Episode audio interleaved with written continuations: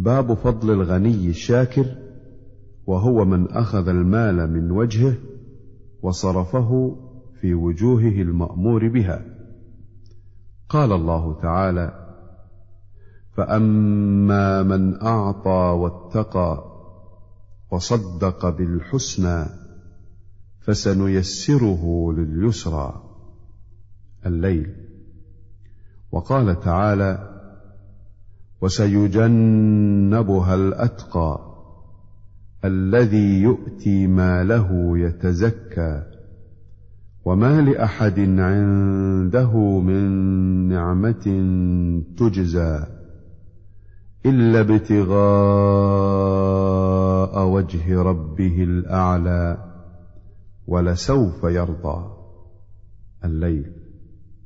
وقال تعالى إن تبدوا الصدقات فنعم ما هي وإن تخفوها وتؤتوها الفقراء فهو خير لكم ويكفر عنكم من سيئاتكم والله بما تعملون خبير.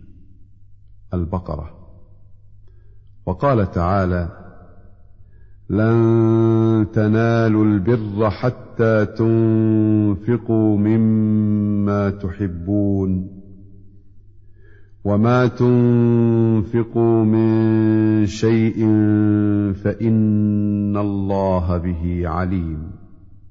آل عمران. والآيات في فضل الإنفاق في الطاعات كثيرة معلومة. وعن عبد الله بن مسعود رضي الله عنه قال قال رسول الله صلى الله عليه وسلم لا حسد إلا في اثنتين. رجل آتاه الله مالا فسلطه على هلكته في الحق ورجل آتاه الله حكمة فهو يقضي بها ويعلمها. متفق عليه. وتقدم شرحه قريبا.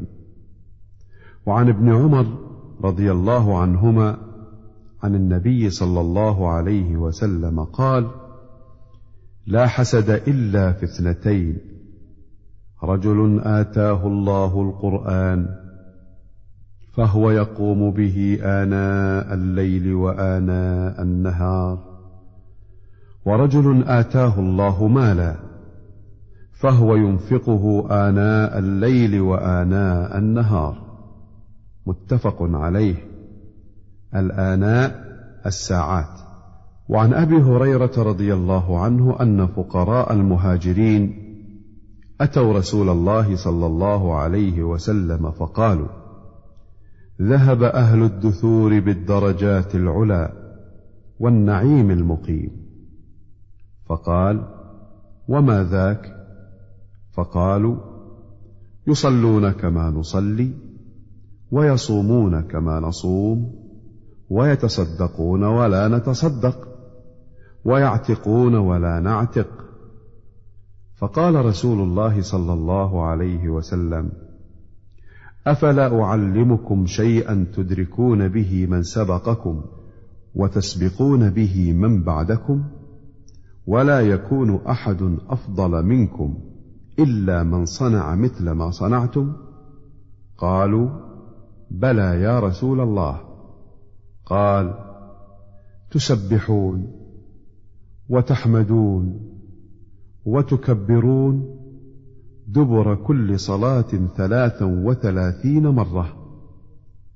فرجع فقراء المهاجرين إلى رسول الله صلى الله عليه وسلم فقالوا سمع إخواننا أهل الأموال بما فعلنا ففعلوا مثله. فقال رسول الله صلى الله عليه وسلم ذلك فضل الله يؤتيه من يشاء. متفق عليه. وهذا لفظ رواية مسلم. الدثور الأموال الكثيرة والله أعلم.